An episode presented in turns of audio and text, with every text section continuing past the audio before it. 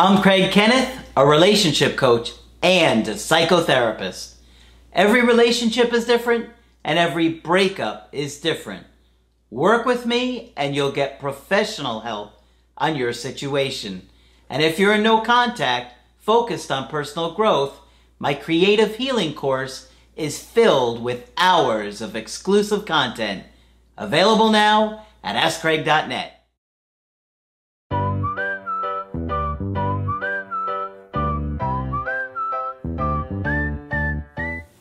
Hi there, I'm Coach Craig Kenneth. I'm Coach Margaret. And today we're going to be talking about dating an adoptee, somebody who's been adopted and being in a relationship with somebody who's been adopted. We have done a couple of videos on it in the past. Uh, one of them was called There's a Hole in My Heart. Right. And um, Margaret wanted to do a little bit more info on it. Now, Margaret has had a lot of experience with adoptees Yes. and working in that field. So if you have a situation where you're dating somebody who's been adopted, I highly recommend you do a coaching with Margaret. Of course, you can get a coaching with her on my website, askcraig.net. You just click on Margaret at the top and you can get a coaching with me there as well. So Margaret, what do we have on loving someone who's been adopted? Well, you'd be surprised how many cases come up Yep. um, where someone is loving an adoptee and finding it difficult because they have their own flavor of avoidant. Mm-hmm. Okay, and never, never, never would I say to write somebody off because you know that they they are adopted, but it can be somewhat challenging to get close with them. And this, I'm going to read you something by a man named Neil Rosenthal, who's a licensed marriage and family therapist and himself an adoptee. Okay. And in this article, he shares a letter that he received and how he responded to the letter. Okay. Okay? So this is going to be really helpful Yeah. to think about if you've dated somebody who was adopted. Okay, you really got to pay attention to understanding them. It's Yes. very challenging. All right, so the letter goes Dear Neil, I have been with my boyfriend for two years. We just broke up because he is adopted and he has issues loving someone. I don't know what to say to him to convince him that I love him and that I'm not going anywhere. I couldn't care less that he's adopted, but he can't get over it. Any advice you can give me? Okay? Um, and I'll just immediately respond to that. It's nothing she can say to him, but it's more likely she can show him by being reliably there for him Yeah. at a distance he can handle. I mean, if if your parents give you up for adoption, it's very hard to believe that your girlfriend or boyfriend or husband or wife isn't going to abandon you. Absolutely right. Right. And it's a lifelong struggle for adoptees. They can, however, get beyond it, but it takes a lot of work. Yeah. And the letter is signed, unsure of what to do. And Neil replies by saying, Dear Unsure, I am someone who grew up adopted and can speculate on how your boyfriend may be feeling. Very likely he has fears of abandonment, rejection, of not being good enough, and of not feeling worthy of a love relationship. Because just as Craig just said, if your own mother didn't love you, why would anybody else? How about anger, Margaret? Well, that's that's a major issue, and I'll, I'll get there. Okay. Um, these emotions are not related to you or your relationship with him. And as a result, there is nothing you can say or do that will take his fears away from him. You can, however, remain patient with him while he works through his issues, if he's willing to get help and mm. if he's willing to do the work. And as Craig points out, some of that will involve a whole lot of anger at mom for giving him up, at the fates for making this happen to him, um, just at the whole world. And who blames the adoptee? It's not their fault. They didn't ask to be born. They go all through that process of being born, and then the woman they expected is not there for them. Yeah. Okay? Very hard to trust anybody else. Absolutely. And who could blame them? Yeah, that's right. Um, but in terms of where does the adoptee begin, for one thing, there are enormous resources on the computer. Um, if you look up adoptees, being an adoptee, there's there's stuff written on it. There are groups, there are support groups, there's all kinds of stuff.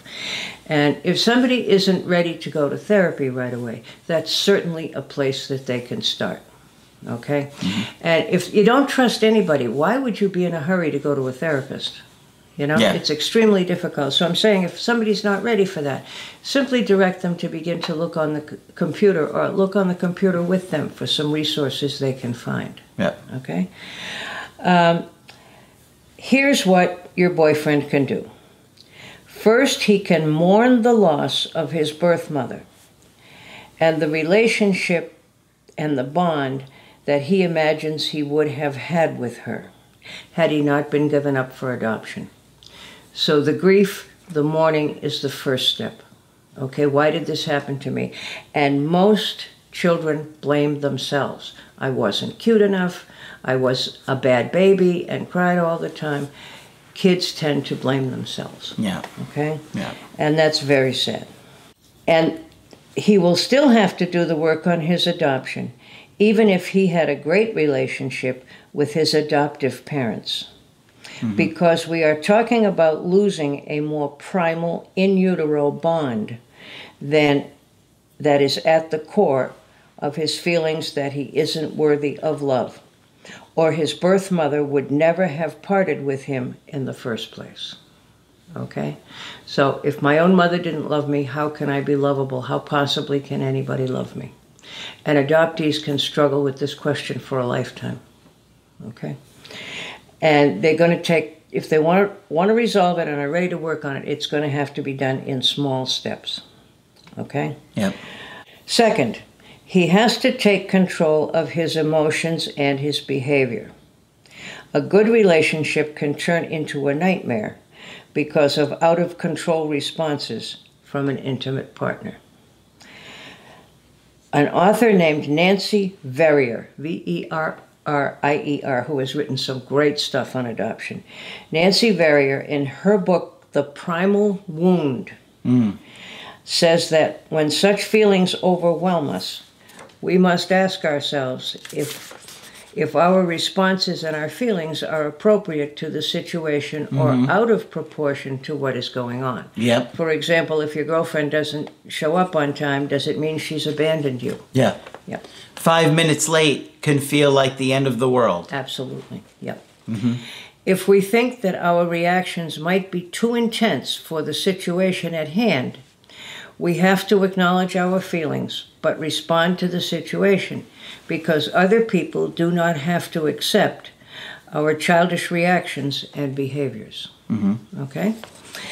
So, no, they don't. no, they don't. They don't have to tolerate those behaviors. Third, he has to overcome his fear of what might happen. Adoptees will That's say, huge. yes, it is. Let me say it again. Yeah. Um, third, he has to overcome his fear of what might happen. We call that anxiety, right? Adoptees will say, I can't allow myself to get close to anyone because I might be rejected, says Ms. Verrier. Mm-hmm.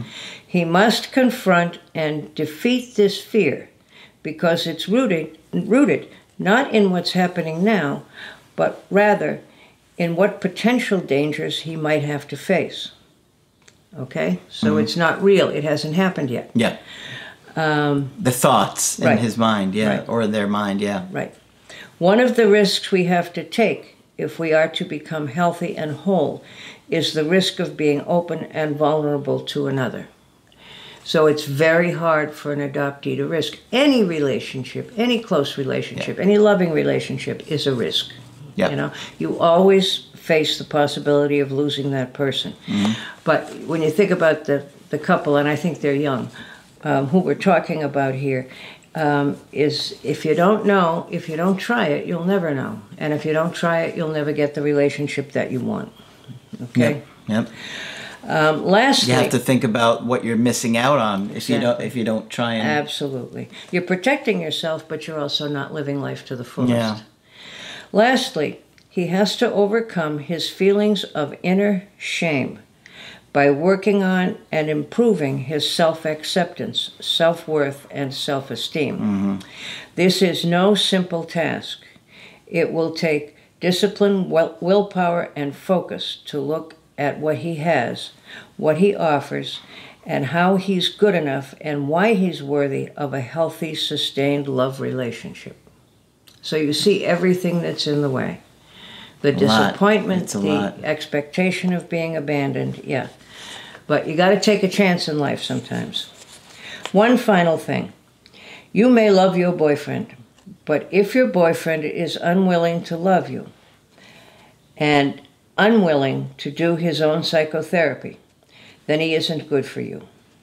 And you might want to think about finding someone who can and will love you back. Yeah. So we're not going to write off any adoptees, but we're going to be realistic about how they really have to deal with it. Yeah. Okay? Yep. And the great American myth is that adoption is a wonderful thing. It is a wonderful thing because it keeps children from being kicked around in the foster care system. But is it ever the same as growing up with your own family? Even when it's really good, it's never the same. The wound is there, the sadness is all there. And I'm glad Clay, Craig remembered that we talked about this once, once before and talked about always having a hole in your heart. Okay? And while that won't go away, it can improve enough that you can have a healthy relationship. And as our friend Susan Johnson says, nothing is as healing as having a healthy attachment in adulthood. Okay? Yep. But I often have to remind partners of avoidant people that at some point, if it becomes emotionally abusive, then you have to say no. Okay? Yeah. You, you don't want to stay if it's emotionally abusive and the person isn't going to get help. Right. Because the relationship will just get worse and worse and Exactly. you'll just be hurt and they'll hurt you and they'll hurt themselves and it's just it won't be good But because the love. relationship is fragile, people don't know that it's okay to do that. And oftentimes, the adoptee is healthy enough that if you say something's got to change here, and this isn't fair to either me or you, um, that they will hear you. It isn't an instant they will withdraw if you say anything. Okay? Because they don't want to hurt you. Okay. Okay? Heavy stuff. Yeah. Yeah.